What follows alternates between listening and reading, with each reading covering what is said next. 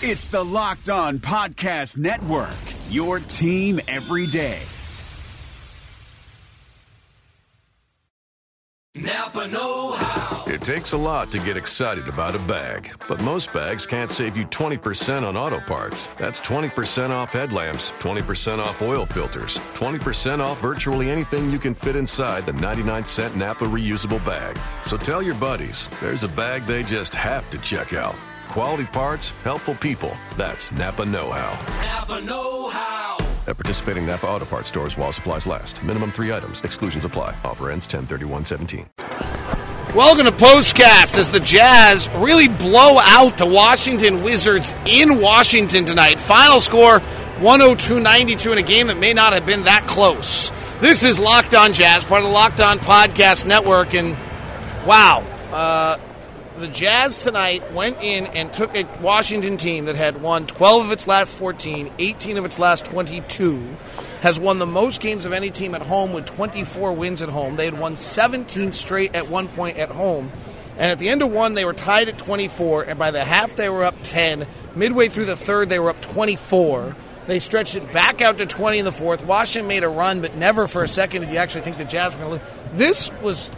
This was a kind of a boat race against a really good basketball team by Utah tonight. Well, the amazing thing is it's tied up at twenty-four, you know, after Jazz had some turnover problems. Even in that first quarter, it was still tied at twenty-four. So I, I think the Jazz probably felt real good about themselves at that point. And then now score them by ten going into the half, and that was that was huge. Now the Washington Wizards are playing uphill. They got a couple of guys in foul trouble. And I thought the Jazz managed the basketball game very, very well from that point on. The Washington Wizards' second loss at home in twenty-one games. Mm. That's and and what was interesting to me is Washington's starting five is the fourth best lineup in the N B A. Only lineups that have been better that played two hundred minutes are the Warriors' depth lineup, the Warriors' starters, and the Clippers' starters.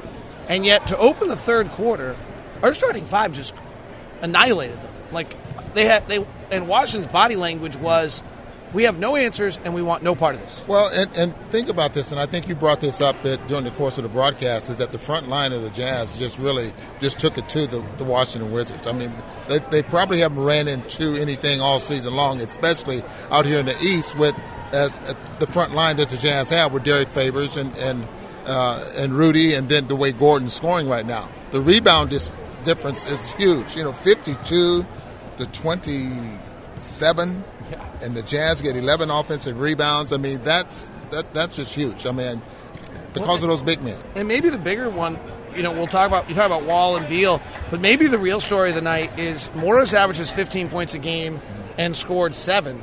Otto Porter averages fifteen points a game, scored six. Marcin Gortat averages, I think, fourteen points a game or thirteen points a game. He scored six. So those three guys combined for twenty points when they're usually getting fifty or sixty out of those guys. Yeah, and so that just tells you right there that the Jazz front line, again, it, it's, it's it's playing very, very good basketball. And the fact that they can protect the paint defensively.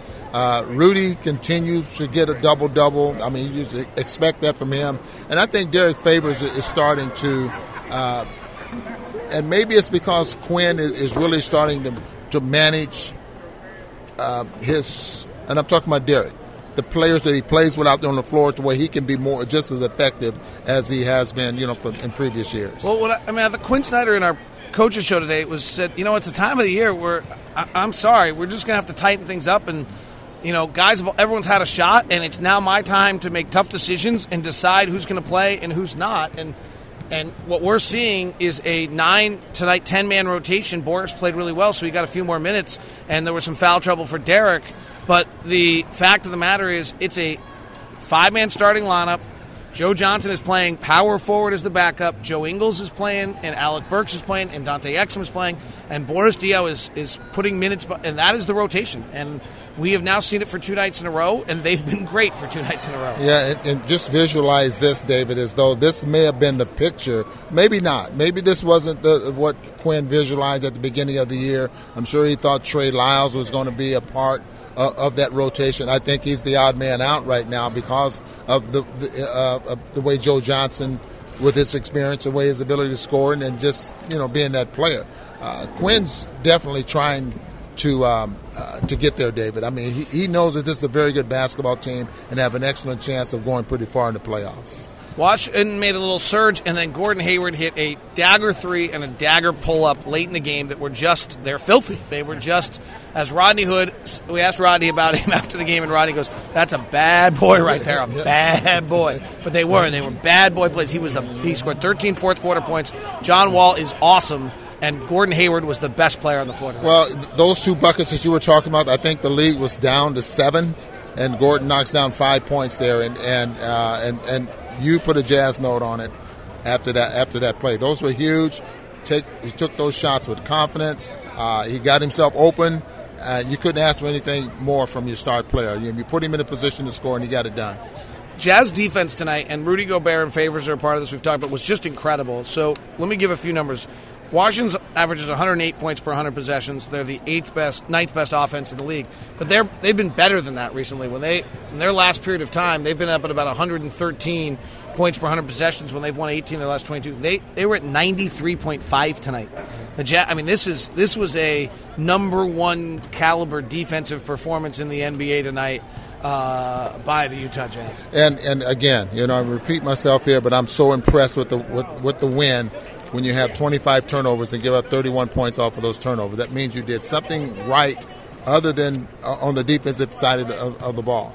And eight block shots there between your two big men, ended up with eleven for the ball game, protecting the paint. Final thing, the Jazz defensive game plan on John Wall. He shoots fifty-five percent in the first six seconds of the shot clock. He took four. He was four of five. He took only five of his eighteen shots in the first six seconds of the shot clock. In the middle of the shot clock, he was a forty-six percent shooter. So you know what he did? He went three of seven. And in the bottom, last thirty-three seconds of the shot, or last seven seconds of the shot clock this year, he shot thirty-three percent. So you know what he did? He went two of six. He was right on his numbers. The key was the Jazz did not let him get out and run and play early possessions. So Rasheed Wallace says, ball don't lie, so you're saying? Stats don't lie. That is postcast. Jazz are playing beautifully. They win it by ten.